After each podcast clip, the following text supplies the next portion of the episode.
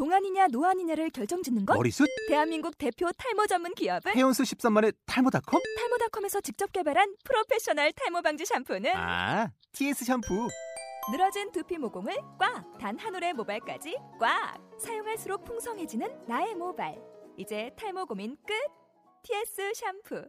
아웃도어 RV 레저 캠핑에 가장 유명한 쿨러 브랜드는 콜맨? 에이 아니야 도메틱이지 전 세계 캠핑카 냉장고도 전부 도메틱이라고 꽁꽁 얼린 생수통을 넣고 다녀야 하는 아이스박스 시대는 갔다. 전기나 차량용 배터리를 연결하면 스스로 냉각, 영하 22도까지 냉동이 가능한 냉동 쿨러도 오직 도메틱. 도메틱 쿨러로 무더운 캠핑장에서 더욱 시원한 맥주 맛을 느껴보세요 지금 바로 네이버에 도메틱 쿨러를 검색해 보세요. ソウルアッツ K ドラポップラジオ第22回 K と U がお送りします。ソウル TV ライフ。はいソウル TV ライフ始まりました。はい。はい。実はですね今回がソウル TV ライフっていうかソウルアッツ K ドラポップラジオの最終回なんですよね。そうですよね。サプライズ。はい。まあ春になったこともあって、うん、まあ、今回は、ま、最終回ではあるんですけど、うん、ソウル TV ライフでは今春シーズンのドラマについて紹介をしようかなと思います。はい、はい。まあ、久々のアップデートでもありますけどまあその間に 結構いろんなドラマが始まりましたね。そうですね、うん、まずはその間終わっちゃったドラマもあるにはあるんですけど「うん、感激しで」という、うん。金ヒョンジュンさんが主演したドラマが、そうですね。ありますね。ありましたよね、うん。そう。そう。キミョンジュンさんが出るっていうことで結構話題になったんですけど、はい。キミョンジュンさんもすごいうん。こう いろんな意味で成長うんうん。キミョンジュンさんの成長が見れたドラマっていう意味もありますしはい。そこでボイルファっていうキャラクターが、そのマニアを残り。モニボイルファっていうキャラクターを演じた俳優さんが実はヘプンヘルプムンダイの,、うん。その王様の隣にいつもいたうん。そう,、うん。そうですよ。キム・ソヨンさんの隣にいたソン・ジェリンっていう俳優さんなんですけど、はいこのドラマで結構ファンが増えて反応がすごい良かったらしくて、はでそのヘルプ問題の運訳ももともとその原作ではすごい綺麗な感じの男っていううん。その設定だったんねですけうんど、あのそんなに実は目立ったりはしなかったじゃないですか、ヘルプ問題では。でも感激しでではもう綺麗っていうことでへすごい話題になってキャラクターも魅力的で、うん、人気な俳優さんになったんですよね。激しではイケメンを残してって感じですか？はいそうですそうです。はい、はいはい。でまた他の最近私がこうちらっと見たりしてるドラマはそうですね。その JYJ のキミョンキミョンジョンじゃない。ハゲちゃん。さん。ごめんなさい。そうそう仲がいい,、うんいいのは分かるんですけど、うん。ハゲちゃんさんが主演の 3days なんですけど、はい。このドラマはあのパギュチャンさんの前作がそのワンセジャ保護したたあ保護したですね。はい。うんうん。でちょっとなんか最近ラブコメディはないんですけどちょっとラブストーリーがメインなドラマが多かったのでうんうん。これもそれかなそういう感じかなと思ったらなんとこれ なんか裏話裏事情がたくさんある。そう。結構スケールの大きい政治界のあれで話、すよね。国家？うんうんうんなんか国とか、そう。なんか経済。黒幕とかになってくる話ですよね。そうですよね。そう。個人的には、うん。そのその同じテレビ局の、うん。あのチュジャッチャ？うんうんうんうん。とか、ハングメジェグとか、はいはいはい。そのつながりなのかなっていう。そうですよね。結構お金に関して貪欲ななんかでっかい力を持っている人たちが裏の松世界。本清張？そうそうそうそんな感じでなんか闇の世界でなんか社会を動かすみたいな。あーそういう話なんで。なんかソニャンジュさんソニャンジュさんが出るっていうことも、そんなんとなくそんなつながりの感じがしたんですけど、そこにパグチャンさんが男性主人公で頑張ってるんですよね、はいはい。でパグチャンさんこの前見てそのドラマ見てて感じたのは結構演技力が上手くなってて。うーんなんか結構そういう重たい感じのドラマって結構演技力が重要じゃないですか。そうそう。あとそそのドラマに出てくる俳優さんたちってすごいじゃない演技ですか、派のそうそう。演技俳優さ派俳優んが多いですね。ユン・ジェムンさんとか、そうですね、いつも悪役でよく出てくる方なんですけど。はい、はい、そう。うん。その中でうん。頑張ってるっていううんのは、そのキミョンジュンさんキミョンジュンさんもそうですし、パグンチョンさんもすごい成長がうん、ね最近。目立ってるなっていう感じがしますよね、そうですね、うん。まああとはあのなんかアンクマン・ドルシンニャとか、はいはいはい。イ・ミンジョンさんですよね。イ・ビョンウンさんの奥さん。奥さん。そうそう。ラブコメにうんすごい似合う、うんうんうん。なんかラブリーな方で、そうですよね、うん。あの前作だった「私の恋愛のすべて？うん。ねえよねえもですね、とかは K さんが結構見てたじゃなはいいですか、まあ私は個人的にハマってて見てましたけど。シナゲンさんが良かったんですか？あのシナゲンさんって結構真剣な演技とかよくやるじゃそうラブないですか。コメ意外とあんまりあなんまやらなかったんですけど、そのシナゲンさんのラブコメもなかなかいいなと思いながらちょっとなんかニヤッとするところが 嫌味のあるところがあってえっていうところもあるんですけど。あその話を聞いてみると、うん。あのチャスワンさんが「チェゴエサラン」に出てなんかあれ?みたいな。ん最初はちょっと違和感があるなっていう感じとちょっと似てるんですかうん。ねちょっとそんな感じがあん。りましたね。ねなんかネヨネモデンゴの場合は男性主人公がうん。なんか機械主義者っていうかっていうところもあってうん。すっごくかっこいいぞみたいな性格がいいぞみたいな感じのキャラクターじゃないんですよ。あーそうですね。そういうことを考えそうるとそうそのまあ後になんかアンクマン・トルシニャもやって、ミンジャンさん私ラブコメ好きなんで、うんうん。ラブコメが得意な女優さんで、うん。このままずっと。そうですね。な そうんかキム・サーナらさんと共にみたいな感じ？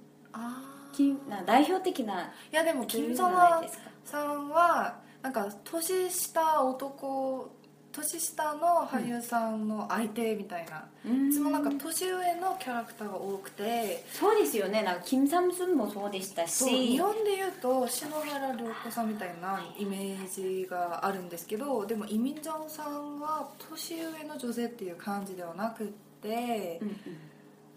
そうですね。本当にラブリーな感じの。甘いうん。ストーリーとかに似合うかなっていう、うん。うん。なんかおっちょこちょいみたいな感じの、なんかそんな感じでラブコメに合う人っていう意味で最近頑張ってる、うんうん。そうですね。そうそのドラマにうん。インフィニットのエエル君が 出てきて。出たインフィニット。はい。そういろんな意味があるドラマ。であとその最近結構私の周りで話題になってるのは、うん。チョンドジャンっていうはい時代劇なんですよ。はいはい時代劇ですよね。朝鮮っていう国が、どうやって成り立ったかっていう。てかその生まれる中結構大きい役割を果たしたチョンドジャンっていう人物についての話なんですけど、はい。チョンドジャンだけではなくてその周りの人物とかもいっぱいなんかストーリーが、うんうんうんうんで本当に久しぶりのちゃんとした ちゃんとした時代時代劇でなかなか今まで結構ファンタジーと歴史が混ざり合った感じのそうそうそう映画が多かったんですよね。うん、ん。結構プンダルうんの後とかから結構それが流行ってて、で伝統的な本当にちゃんとした時代劇久しぶりっていうことと、演出がすごいいいっていうことで、あと演技も、うんうんで私が정 정도전見て一番驚いたのはあの朝鮮を建国したイソンゲイソンゲイがあの北の方の方言で話を訛り訛りそう 話をするんですよね。それそうがですね。だからこれまでの時代劇ではイソンゲイがあの北の方の出身だけど、うんうん。きちんとしたソウルのそう標準語。そう標準うん語で話してましたけど、そう。はい、今回のドラマではそのちゃんと鉛で、そうそう。あ歴史的な技術をそのまんま生かして、うんうん。でチョン・ドジョンっていう人物も大体主人公だと大体こう美化されるっていうか、ちょっともともとはそこまでではなかったのにすごい立派で、うんうん。もう全部がよくてすごいよみたいなみたいな感じで。そうそう。主人公らしい主人公っていう感じだったとしたら今回のチョン・ドジョンはすごい立体的な人物に描かれていて、うん。それがなんか興味深くて、うん、なんかいろいろ話題になってますね周りで。そうですね。なんかお若い人たちがあんまり時代劇とか最近見ないんじゃないのかなって思ってたら意外とそう。一回見るとみんなハマっちゃうっていそううそうそうそう。本当にこれまで時代劇っていうのはうん。何？両親世代っていうかうん。結構お年寄りっていうか年の方が年配の方が見ているっていうイメージがあったんですけどねそうですね、うん。特にその KBS の時代劇っていうのはなんかそうあとおじさんたちとかがよく見るっていう感じなんですけど今も結構男性的なドラマっていう評判なんですが実際見てるその視聴者のうん。性別のなんか確率を見ると半分半分へえんか時代劇でそれ半分半分の性別の比率になるのって難しくないですか？そうですね、ん。そういうイメージないんですけど意外と女性たちもハマって見てるっていうのがありましてそういう「ジャンドジャン」っていうドラマも最近なんとなく流行ってますっていうことで、そうですね。でメインのテレビ局のうん。ドラマは最近こういうドラマがやってて、うんうんうん。あともう一個話題になってるのが JTBC そんなに好きなんですか？そのテレビ局。なんかそのテレビ局が最近結構イケてるっていうかバラエティ番組も結構うんトークショーとかうんうん。有名なものがありますし実はその新馬番組からブレイクし始めてまあ、マニョサニャンっていうソン・シギョンさんとかシン・ドギョプさんが出てくるトそう韓国ですけでど。それ最近流行ってますようんね、うんそこでなんかホジュンさんっていう方が評論家の方。が人気になって逆にそのこっちメインに来ちゃったりとかね、うんうんうん。なんかするんですけどあのそのバラエティの話じゃなくて ドラマの話に戻るとはい。ビルフェっていうユアインさんとキムヒエさんが出てくるドラマはい。主人公のドラマであの今日面白いネットのその記事を見たんですけど、はい。あのなんだろうアルマン語って日狂本のタイ乱語狂乱あ すいません。狂乱語って日本のタイトルは何ですかね？アンナと冬の国かな？冬の王国かなっていう感じだったと思うね多分今のでわかるんですよね。ちょっと違ってても伝わったと思うんですけどすごい大人気なディズニーのアニメーショうんうん。ンで出てくるうん。オラプっていうトラフ？キャラクターに似てる人物がいるって雪だるまいうことで。ね。そうそう雪だるま雪だるまくん、うん。であの実際そのアニメ見ると、うんその雪だるまくん好きになりますなりますよね。なんか魅力的なんですよその楽天家で。そう。可愛い可愛い。で顔がそっくりっていうことでそのミルフェに出てくるあのミルフェっていうドラマはすごい真剣な物語なんですけど そのミルフェに出てくるそのキミエさんの旦那さんの俳優さんとそっくりっていうことで記事が出ててすごい。朝から結構笑いましたねあのドラマを見てる人の中では、うん。結構みんなそれを知っててあだ名だったんですよね。オラフさん。うんうんうん。今日もオラフさんがみたいな。そうそう。そうそう。そんな感じだったんですけどまさかそれが記事になるとはと思ってもっと笑ったのが事務所のインタビューとかも。そうそう。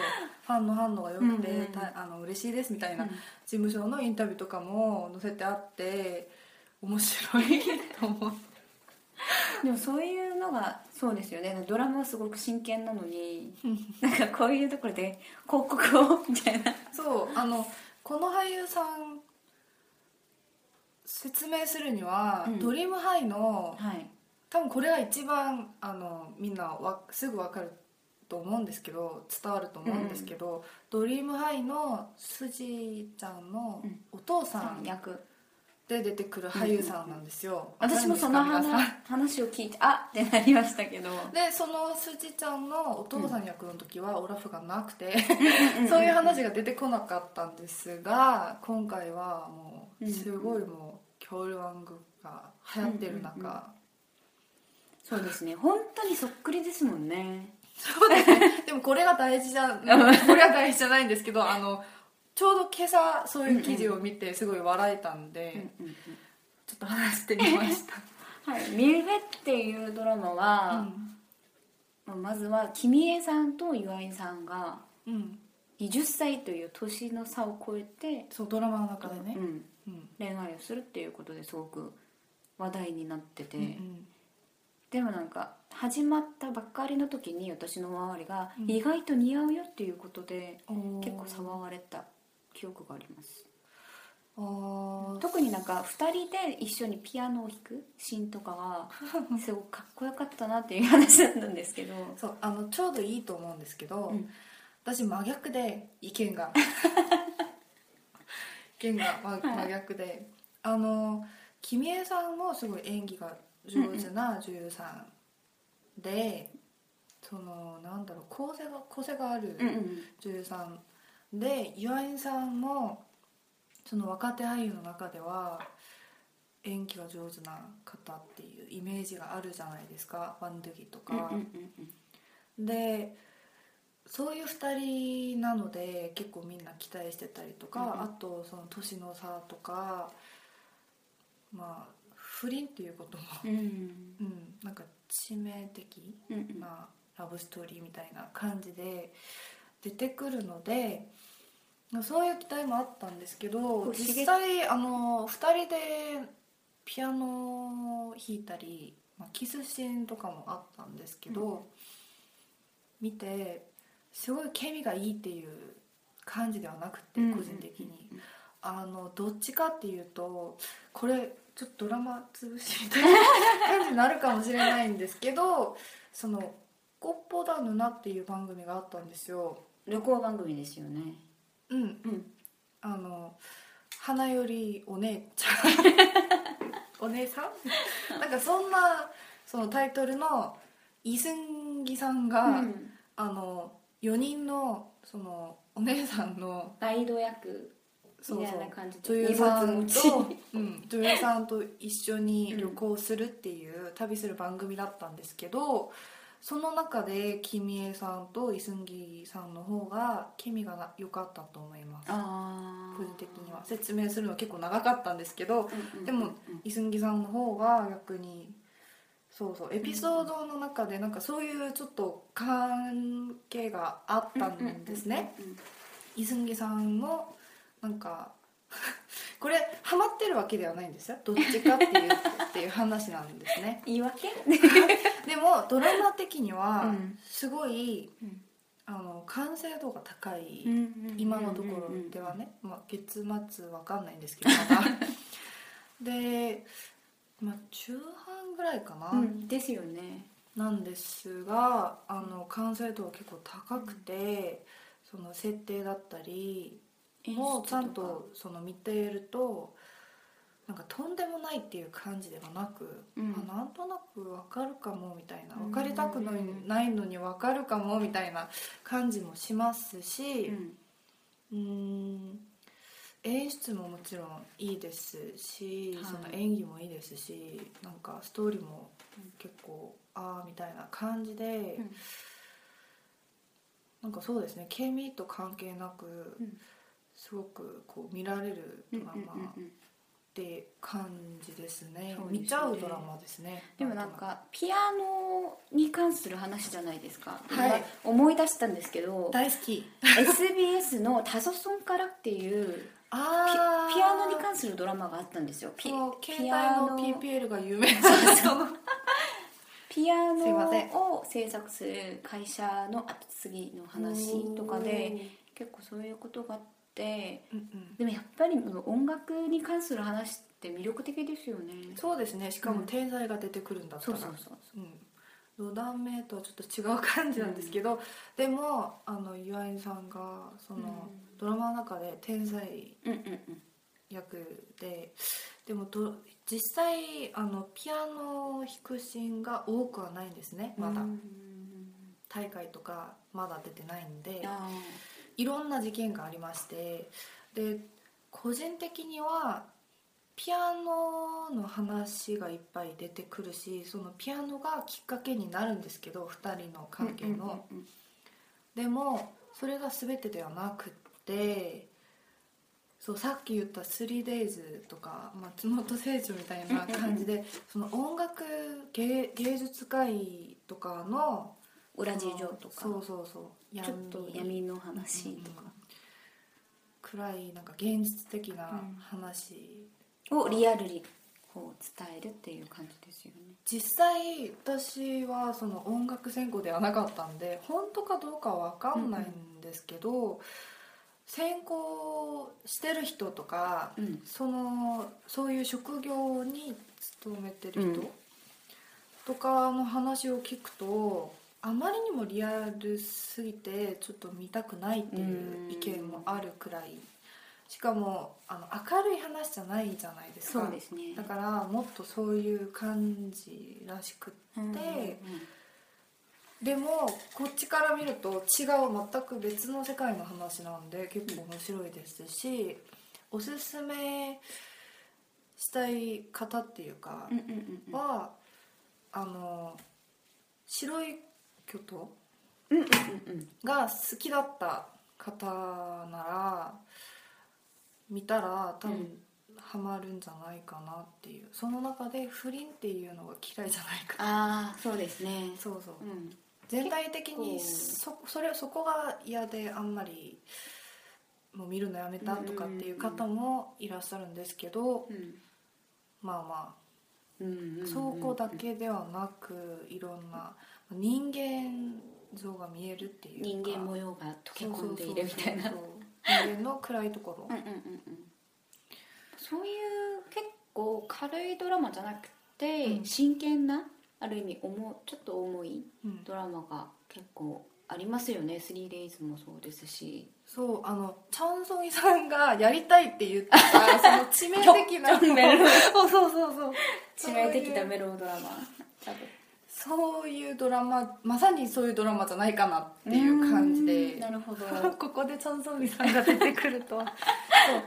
そう。そんな感じでなんかあのそうですね。OST とかも音楽がだいたいピアノ曲だったりクラシックだったり、うん。そのオリジナル曲もあるしもともと名曲とかも新しくこう編曲して出てきたりするんで,、うん。で韓国ドラマのなんか特徴って言いますかその感情的にピークな時にうん。結構バラードとかが出てきてうんうんうん。ねなんかすごい歌がうまい歌手が歌ってる。ルの方が。そうそうペクチヨンさんだったりね。リンさんだうん、なんかそういうのがよく出てくるミュージックドラマみたいになっちゃうっていうのもちょっとあるじゃないですか、うんうん。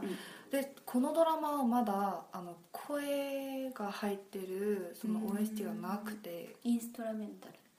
ピアノの話なので、はいはいそういうなんかその曲がは多いんですよ。ほう、うんうん。それもいいですよね。でドラマの中でその役もその音大、うん。大学の教授として出てくる方は実際のピアニストだったり、本当に大学で先生をやってらっしゃる方だったり、俳優さんじゃなくてうんうんうんうん。もともとの職業が。そんな方もいっぱい出てきてそういう方はその音楽に関してもちょっと、きちんと。うん、やってくれてるので。ほ結構これはおすすめしてみたいなっていうドラマですね、うそうですね、はい。うん。これからちょっと楽しみですよね。そう。岩井さんとかあんまり喋れなかったんですけど 岩井さんいい。いい。本当にあの見えないんですけど、そう。なんか今親指。親指を。キッチンって。そうそう。あのキム・セヨンさんもそういう俳優なんですけど、その音楽あ音楽じゃない。映画とか、うん。ドラマに入って、その役を演じると、うん。すごく魅力的な感じがあるじゃないですか、その役になりきるって言いますかね。そうみんながハマるっていそううそうそう。でドラマとか作品ちょっと休憩してる時はまたそれちょっとしブームとか沈んで、でドラマ始まったらまたすごいブームになるとか、っていう感じの方なんですけど、岩井さんも個人的にそんな感じで、うんうんうんうんそのそのドラマが好みな方だったら岩井さん嫌いになる理由がない。三元ガスケンドの時もそうですね。コロ割りって言われるほど。そう言葉うん。コロ闇ですかね。闇？闇。コロ割り、うんっうんていう言葉が出たぐらい、そのマニアが結構増えたんですけど、ね。今回もそうなんですようんね、なんかそういうすごいなんだろう自分の役割はちゃんと果たしてるっていう感じでしかもその監督さん演出さんもすごい満足しててあの実際天才ピアニスト役じゃないですか、まあ、まだ学生なんですけどでそのピアノの練習をするじゃないですか、はい。ああいう演技するために。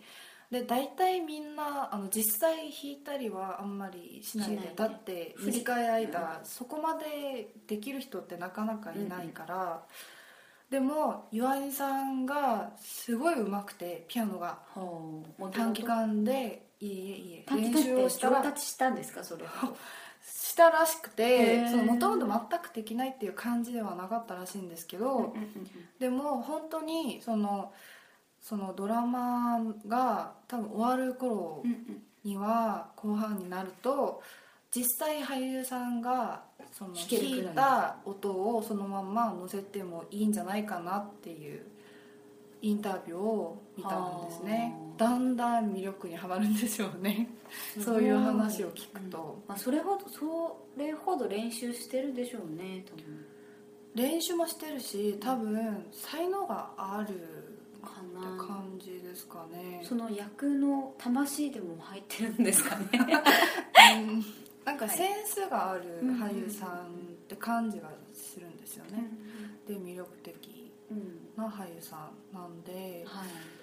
そういう岩井さんを見るっていう楽しみもありますしドラマも完成度は高いので、はい。いろんな意味で話題になってるんで、うん。一回ぐらいは見てもなんかなかなかない感じがしますね今までのうん。ドラマの中で。そんなに頻繁にあったドラマではない、うんうんうんそうですよね。ストーリーとかもそうですし雰囲気もそうなんで、うん。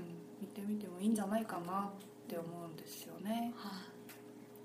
私もこれから見てみようと思います。はい。はい。これまで春ドラマ春シーズンのドラマを紹介しました。えーこれでソウル TV ライフ最終回は終わりですよね。そうですね。最後ですね、これがなんか残念な気持ちもありますし寂しい気持ちもありますがまた、はい、その話あの後でしませんが ちょっと悲しくなりそうであのもう一個コーナーがある、うんうん。ありますんで。最後まできちんとやります。タはい。イムトラベラーです、タイムトラベラー。はいタイムトラベラー始まりました。あ あ。やっちゃったやっちゃった。私のところだったのに今 捉えちゃったんですけど、はい。あのその今回のタイムトラベラーでははい。うーん、まあ、最終回っていうことで、本当にタイムトラベルをして まあ何回もやったんですけど、はい。タイムトラベル。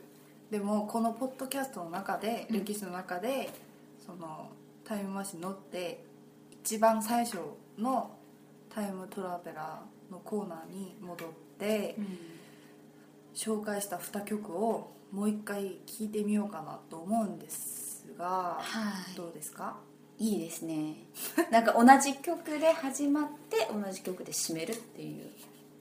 なんて一貫的一貫した ポッドキャストでしょうっていう。そうそう。はい。あのまあその2曲覚えてますか？覚えてますすよ FX のエレクトロニックショックと はい。インフィニットの中極者でしたね、そうですね。中極者か中極者かっていうことで当時結構いろんな そうそうドラマがちょうど同じ時期にやっててうん。でその前流行流行ってたいうかすごい人気だった映画もあったんでそうありましたね。そういつもタイトルを間違っちゃうんううんみたいな感じだったんですが中極者ですよね。中極者です。でそれがあの2年ぐらい前ですかね。そうですね。2012年の7月うん。でしたね、まあ、当時紹介した時に一番ホットな音楽っていうことで紹介をしたと覚えてるんですけどそうそう。発表されたばっかりの曲だったのが今になってはあーなんか懐かしいみたいな感じになったんですよね。今思い出しましたけどなんか、はい。昔の名曲から熱々の新曲までっていう面と私は言ってた気がします。張り切って。そう熱々な新曲までとか演飛んで。そう。そう。その熱々の新曲がこの2曲でしたけどもそれが。恥ずかしいから。やめましょはい、うそうなんか多分そういうなんか頑張ってた時期も、うん。まあ今も頑張ってますけど、はい。で私たちはそういう過去があって、うん。その FX とインフィニットは、うんその当時すごいあのなんだろうピークって言ったらちょっと失礼か。あの すごい大人気だった、そう女性アイドルグループと男性アイドルグループだったんですけど最近もねすごいですよね、そうですよね、うん。まあ、それぞれの分野でちょっと活動の幅を広げてるっていうか、うん。まあ、演技をしているうん、メンバーもいれば、そうですね。コマーシャルとかをきちんと撮ってるしそうそう。あのイメージ的には、うん。その当時はもうこれからっていう感じで、あのなんかすごいその前は人気はあったんですけど大人気とかって感じではなくて韓国では訂正とか言うんですけどそうですね訂正じゃなくてこれから訂正になるんだみたいな、もうすぐなんかトップになるみたいな感じだったのが今はあの トップをちょっと過ぎて 定着したようなトップアイドルの方になんか個性的で自分たちのその色グループのなんか構成がちゃんとあるアイドルグループになったなっていう感感じになったのがその時間の流れを感じられますよね。なんか、うん、違うそのインフィニットがうん。その当時なんか10代の女の子たちの中で圧倒的でしたね。そう一番人気、うんうんうん。だって10代大体あの10代が一番こう反応が早くく出てくるじゃないですか、アイドルグループは特に、うん。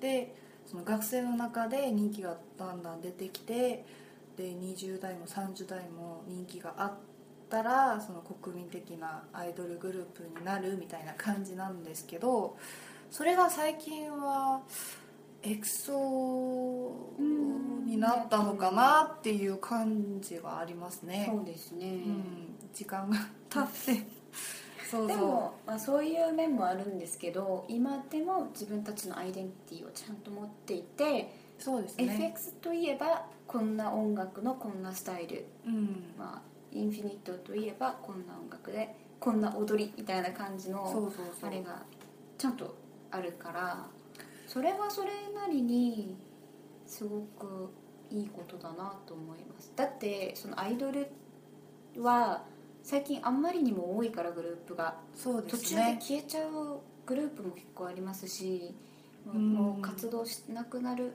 すっごく人気だったのに活動しなくなるケースも結構あるじゃないですか。そうですね。逆に、あのそのその当時は人気がなかったのに、その今になってはすごいビッグになったっていうグループもあるんですよね、そうですね。そうそう。なんかいろんな変化があったんですけど、うん。アイドル市場でも。あったんですが、うん。まあ、私たちがおすすめした曲じゃないですか2そうですね。曲とも。私たちの愛情は変わらずに。ずっと応援してますよね。そうですね。そうそう。今でも大好きなうん。2グループのうん。曲聴いて最後の挨拶をしましょうか。はい。それでは聴いてくださいどうぞ。はい。聞いてきました。そう。夏に出た曲なんで、なんか夏っていう感じもしますし、うん。その当時の夏の思い出とかね。ありますよね。なんかいろいろ思い出しちゃいますよね。そうですね。音楽の力ってそういうもんですよね。やっぱりそうですね、そうですね。それがこのタイムトラベラーのなんか意味っていうか、いいところでもあります。存在意義ですね。さあ。とにかくあのそういうタイムトラベラー今日で最終なんです最終が回ですね。どうですか？うん。感想を。まああ挨拶って言いますか？そうですね。もうこれでまあ今回で22回なんですけど、うん。まあ考えてみると2012年の7月に始めたから、うん。結構思ったより長い間このポッドキャストをやってきたんですね。そうですね、うん。だから2曲を聴いたんでしょうね。1年前の。まあ、そう。そういうことを考えるとその間すごくこのポッドキャストを作ることも楽しかったしはい。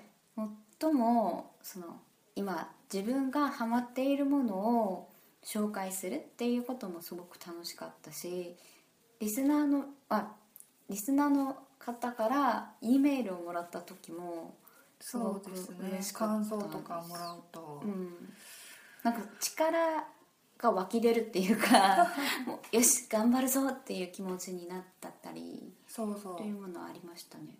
そうですね、うん。私もいろいろ楽しかったです。うん。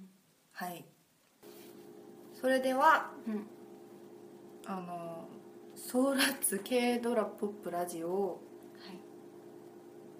まあ、に22回っていうか最終回ですよね。そうですね。だ大丈夫ですか？このまま終わるの。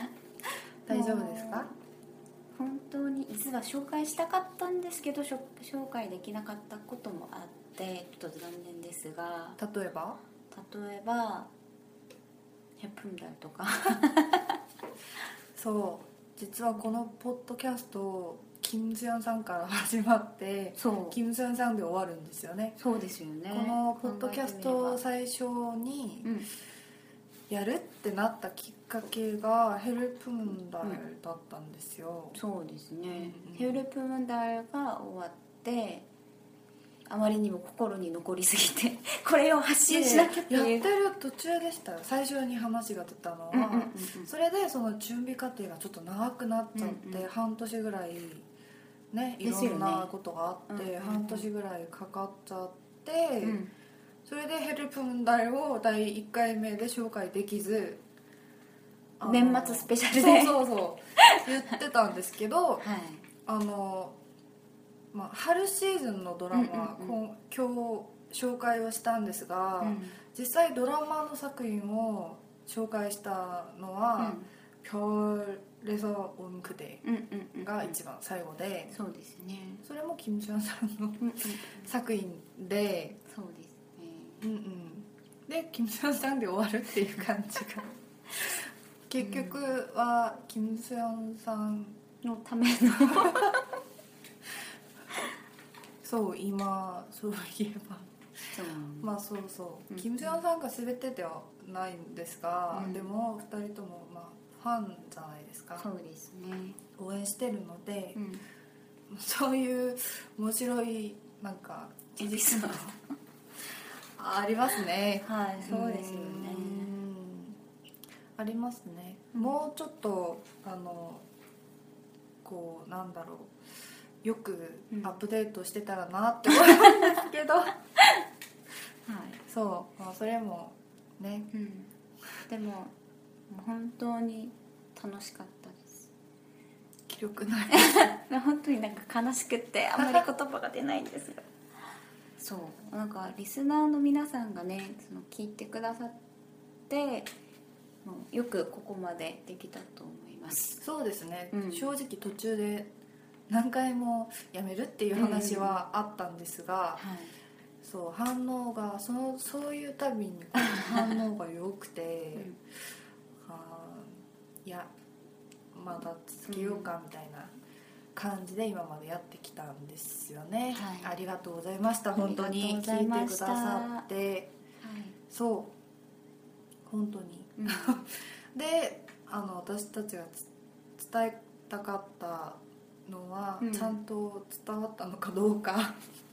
たまに感想とかね、うんうんうん。もらったこともあるんですが、はい。